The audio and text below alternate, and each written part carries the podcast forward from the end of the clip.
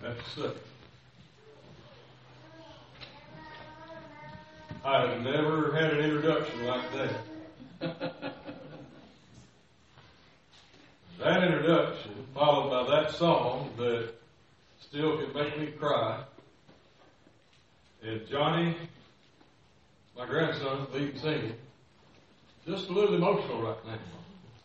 Thank y'all for your kind words, for your encouragement, for uh, everything that you've done today. Uh, the outstanding meal. Uh, Amen. Just tremendous. Uh, thank you for that. I always overeat on occasions like this, but uh, you're supposed to, I think. You know, I don't want to offend somebody by not getting some of their stuff. So that's uh, that's what I claim anyway. I appreciate the fact that you uh, accepted my challenge.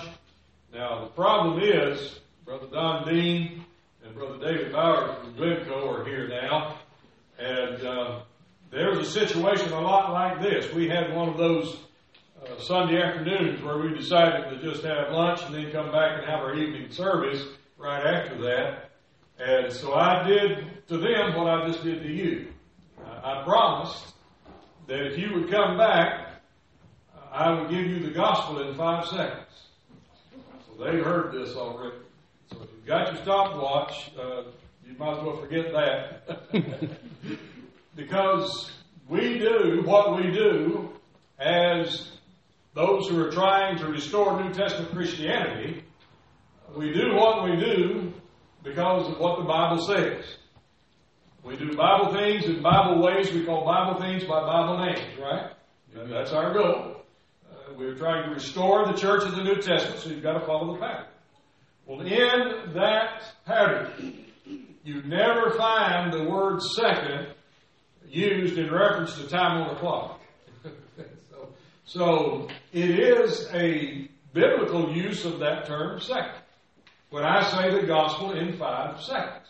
You do find the word second used in the Bible uh, with reference to something that's after the first.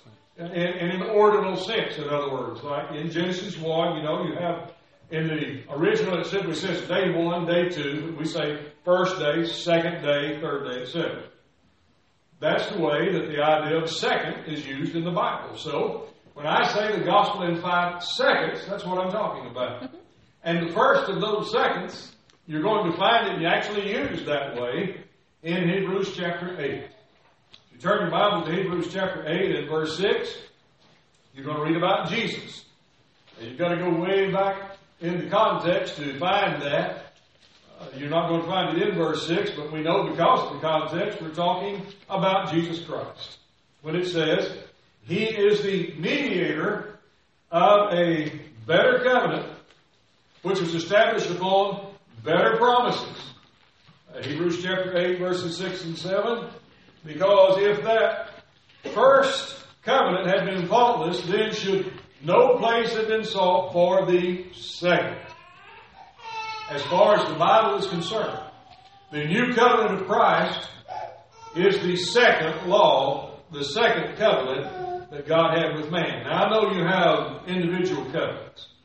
You had a covenant between God and Adam. Remember, you had a covenant between God, Noah, and in fact, all the inhabitants of the earth after the flood, because God gave the rainbow. That was a covenant between God and, and man and all living things. But as far as written laws are concerned, the New Testament is the second law.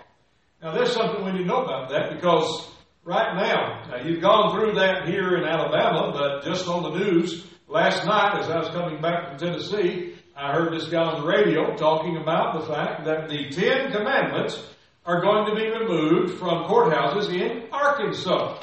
And of course, this guy was happy about it. He's uh, somebody that believes there shouldn't be any notice of any religion anywhere, and especially in our courts of law. For sure, we don't want the laws of God and, and nature and nature's God. We, we can't have those anywhere close to, to our view. You see, uh, that would offend somebody. Well, the problem with that is, I would agree that the Ten Commandments are no longer in force. They, they are no longer the law by which we live. They were, in principle, the foundation of most civil governments, civilized civil governments. But the first law, being the law of Moses in this context, has been done away. Now, you don't have to go anywhere else. You just stay right here in this same context as you read about Jesus being the mediator of a better covenant established upon better promises. In, chapter 9 and verse 22, you read about the blood. Because you see, all things are sanctified by the blood. Without the shedding of blood, there is no remission. Remission of sins. Remember, Jesus talked about his blood being shed for the remission of sins, did he not? In Matthew 26, verse 28.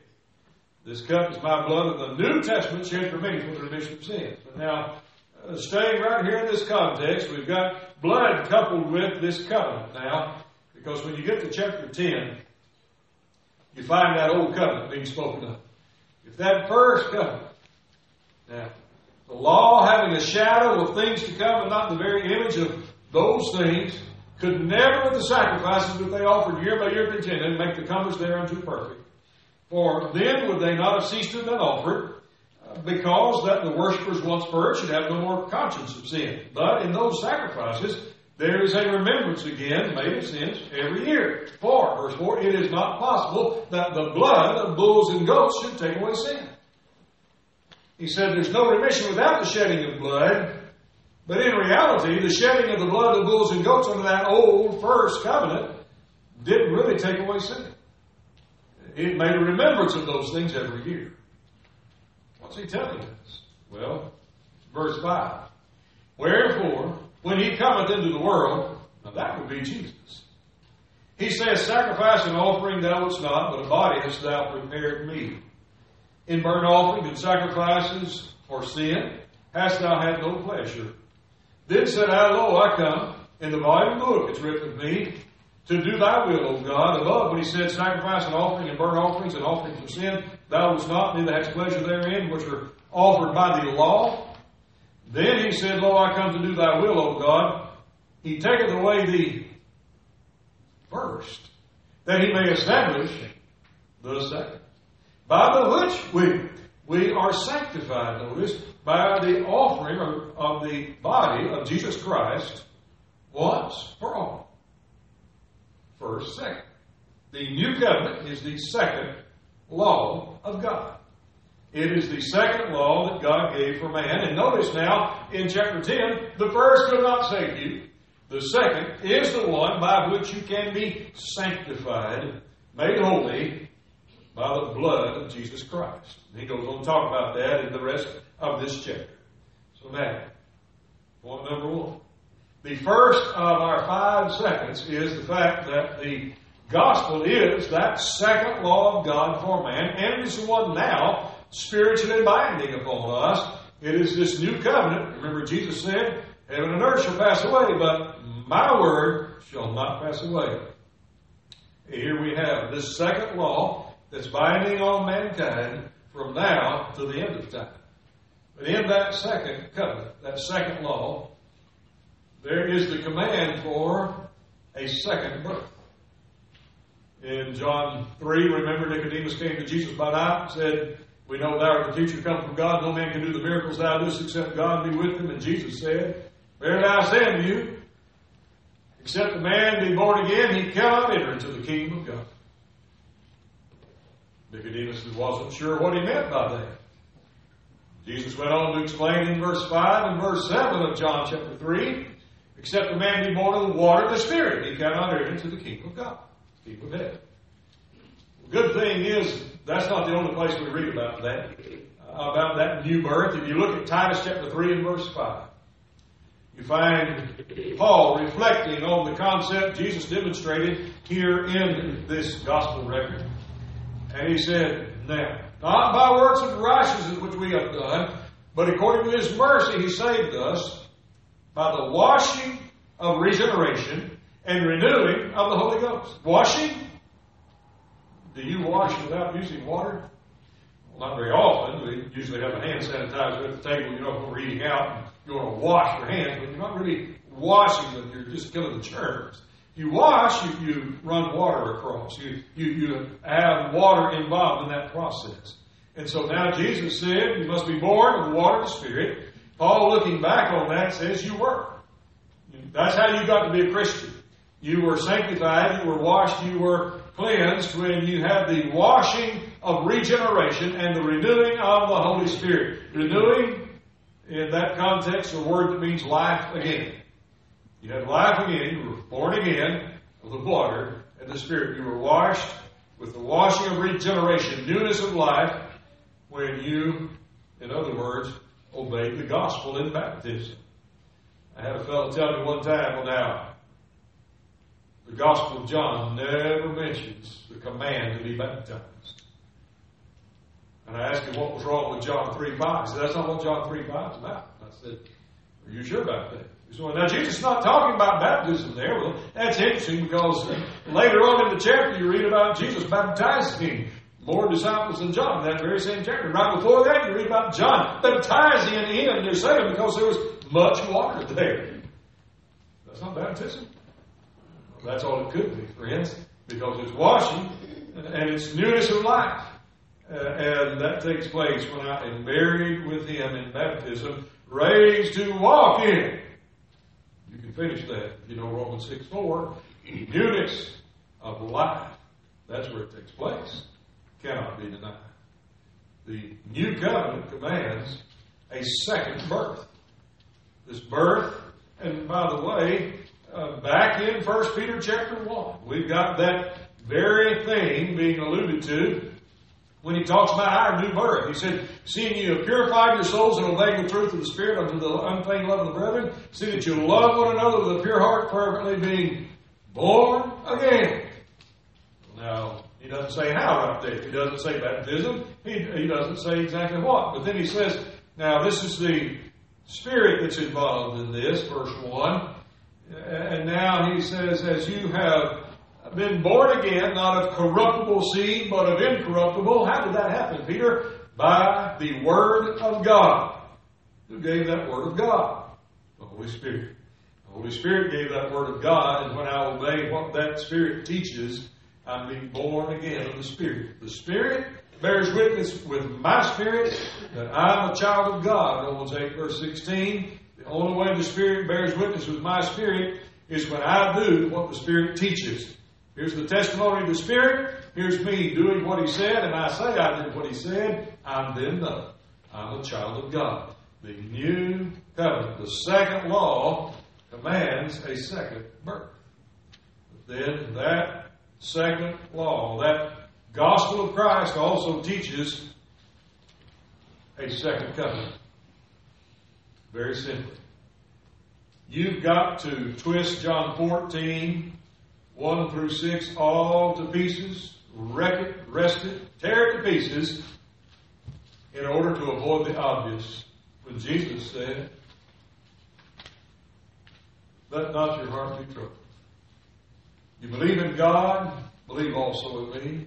In my Father's house are many mansions. If it were not so, I would have told you. And now he said, I go and prepare a place for you. And if I go and prepare a place for you, I will come again and receive you unto myself. That where I am, there ye may be also. Whither I go, you know the way you know. Jesus said he's coming back, receiving us to himself, and taking us to the Father's mansion. Now, how difficult is that to comprehend? That's not hard to comprehend. We, we can envision what it would be like, but I have a question. If this has been fulfilled, where is Jesus? Where's my Father's house? Where there are many mansions. Where is that place that He's received us to that's away from here? I will come again, receive you myself. Where I am, there you may be also. I'll read in Hebrews chapter 12, do I not? That Jesus Christ is right now seated at the right hand of the throne of God. Is he going to set up kingdom somewhere else? Not in my Bible. He went to the Ancient of Days, Daniel 7, 13 and 14. He's not coming from the Ancient of Days to live here. He went to the Ancient of Days, and that's where he received his kingdom and power and dominion and glory. He's got that kingdom now. And he's coming to receive us unto himself. Not coming to abide with us here, he's coming to receive us unto himself. That means we're going with him. And of course, there was that doubting Thomas who said, Lord, we know not whither thou goest. How can we know the way? And that's when Jesus said, I am the way, the truth, and the life. No man stays on earth and lives in a kingdom on earth forever. No man cometh to the Father but by me. Verse 6. I've got that hope, don't you? If you don't, we need to talk. If you're not living in hope of that second coming, but rather in dread or fear of it, we need to talk. There's only one way that, that we can all be ready for that, and that's by following the one way Jesus commanded.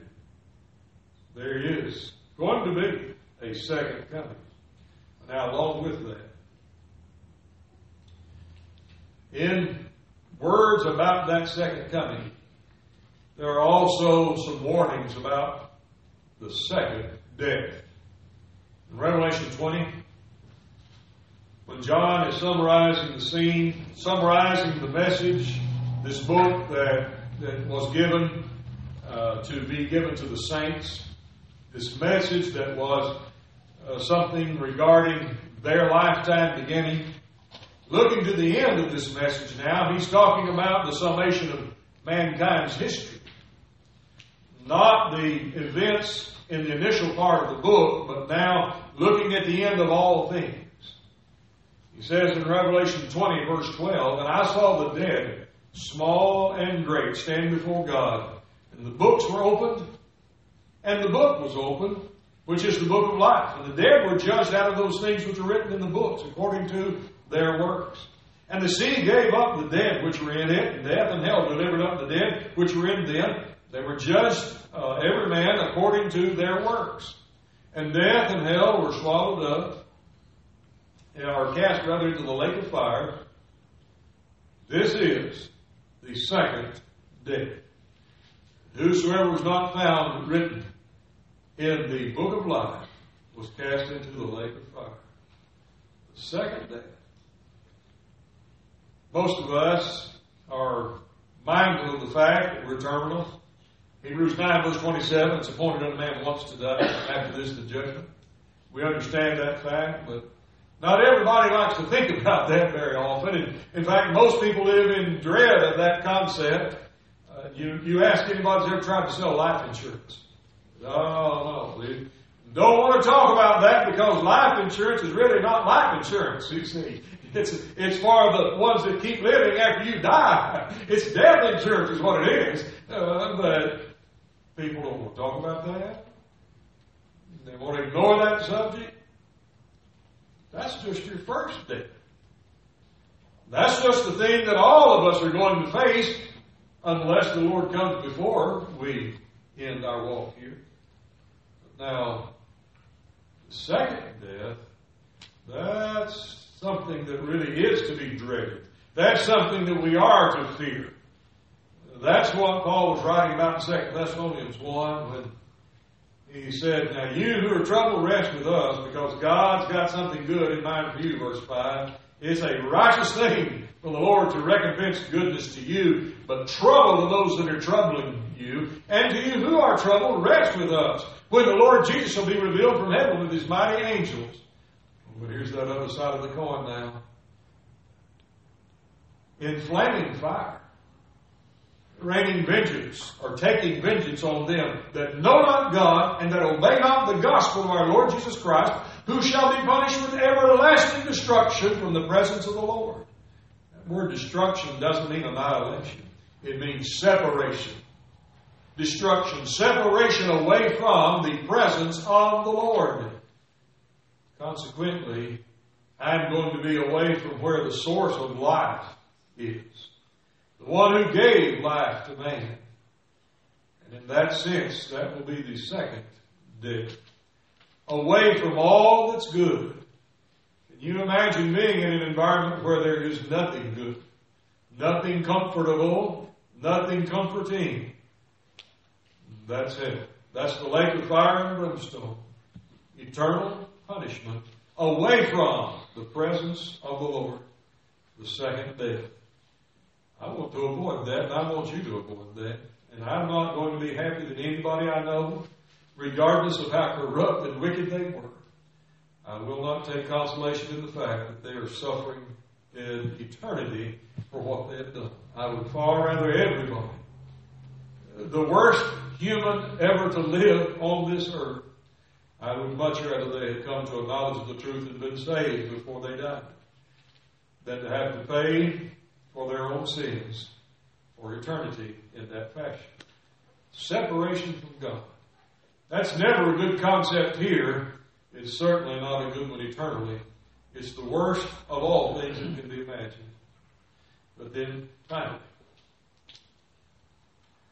with this second law, which commands a second birth, which speaks of a second coming, but also warns of a second death, there is a second law of pardon. And that's one that I'm most grateful for now. I learned about the first a long time ago.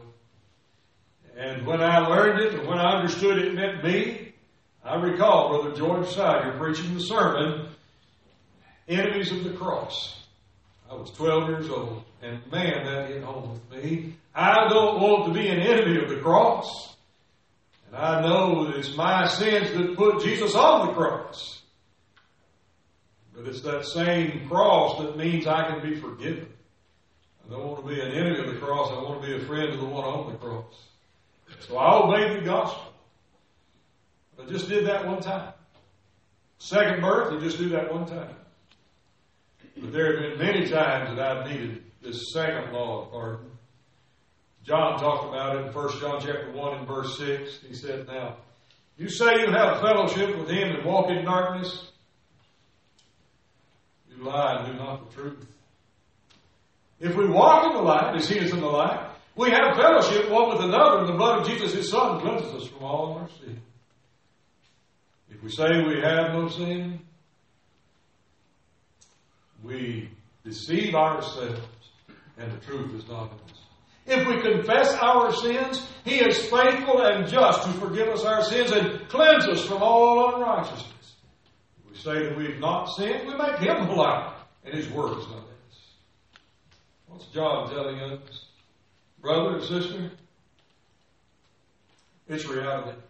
We're going to strive for perfection. The next verse in chapter 2, verse 1 says, We're going to do our best to be without sin. We're going to strive not to sin. My little children, these things write unto you that you sin or not. That's the goal. Now, if we sin, we have an advocate with the Father, Jesus Christ the righteous. He's the propitiation for our sins and not ours only, but the sins of the whole world. What's he just told us? Reality, in our efforts to be like Jesus, We'll have a lot of successes, but every now and then we'll have some failures. We'll sin. We'll fall short of the mark. Romans 3.23. When we do, we have an advocate with the Father. Jesus will plead our case again. When we confess our sins, He's faithful and just to forgive us. We get a second chance. The second law of pardon means if I fail, as I will, as a child of God, I can be immediately and instantaneously restored. In fact, I can live in that light condition, walking in the light as He is in the light, and I can stay saved. I can have His blood cleanse me. Every time I fail, I confess and He forgives. It's an ongoing relationship. It's one that I can rejoice in. Not that I can assume that just because I'm a Christian, I'm okay. No, but I can know because He's promised when I confess my sins, He's faithful. You ever thought about talking about the creator of the universe and describing Him with the word that's most often used of good servants? Faithful. God is acting in our best interest. God is acting in our service in a way. He's faithful. He's loyal. He will never, ever fail. He's not our servants, but He certainly provides a service for us in that we can call upon Him for forgiveness, and He will do it immediately. He's faithful and just. Blood's still working, you see, he said. The blood still cleanses, but I confess my faults as his child. The second law of pardon. I wonder, is somebody here this morning that needs that second chance? Somebody here today that needs to say, brothers, sisters, I've sinned. I need you to pray for me so that God will forgive me. We're ready. We understand. We've been there. We know what it means to need help. You can call upon the throne of grace. We will call upon the throne of grace in your behalf this morning, or this afternoon rather now. If you will just come and confess those sins, if you're not a child of God, now is the time uh, to start down that road where you are walking hand in hand, figuratively speaking, spiritually speaking, it, it is the case that you're walking hand in hand with the Savior who died for you. You're walking in His light. You're walking with Him. And in the light where Christ is the light, well, He's with the Father, isn't He? That's the light He's in. Hebrews chapter 6, 19 and 20. He's entered into that within the veil. When I walk in the light as He is in the light, in that sense, I'm walking with Him. If you want that kind of relationship with your Heavenly Father, it's the only one that takes you to heaven. That you need to come as you believe He's the Son of God. Surely the evidence is overwhelming. Here it is. Uh, this testimony is eyewitness testimony. Uh, it cannot be denied. It's true. It's been proven to be true. If you will accept the fact that Jesus Christ is the Son of God, repent of your sin, acknowledge the faith that you have in Christ with your mouth, and be buried with Him in baptism. Just as we said, you'll be raised to walk in newness of life. You can become a new creature in Christ Jesus right now. We've got things ready. It'll take just a few minutes to make final preparations, but if that's what you need to do to become a Christian, I'll just tell you this. Jesus said in Luke 15, there's rejoicing among the angels in heaven. I'll tell you, there's going to be some rejoicing here if you'll come and obey the gospel this morning, this afternoon, put Christ on and start that walk with Him. There's going to be a whole bunch of people who are going to let you know just how grateful they are to God for allowing you this opportunity, to you for making this decision to follow Jesus Christ. Make this commitment to Him. Won't you do it today? Will you come now?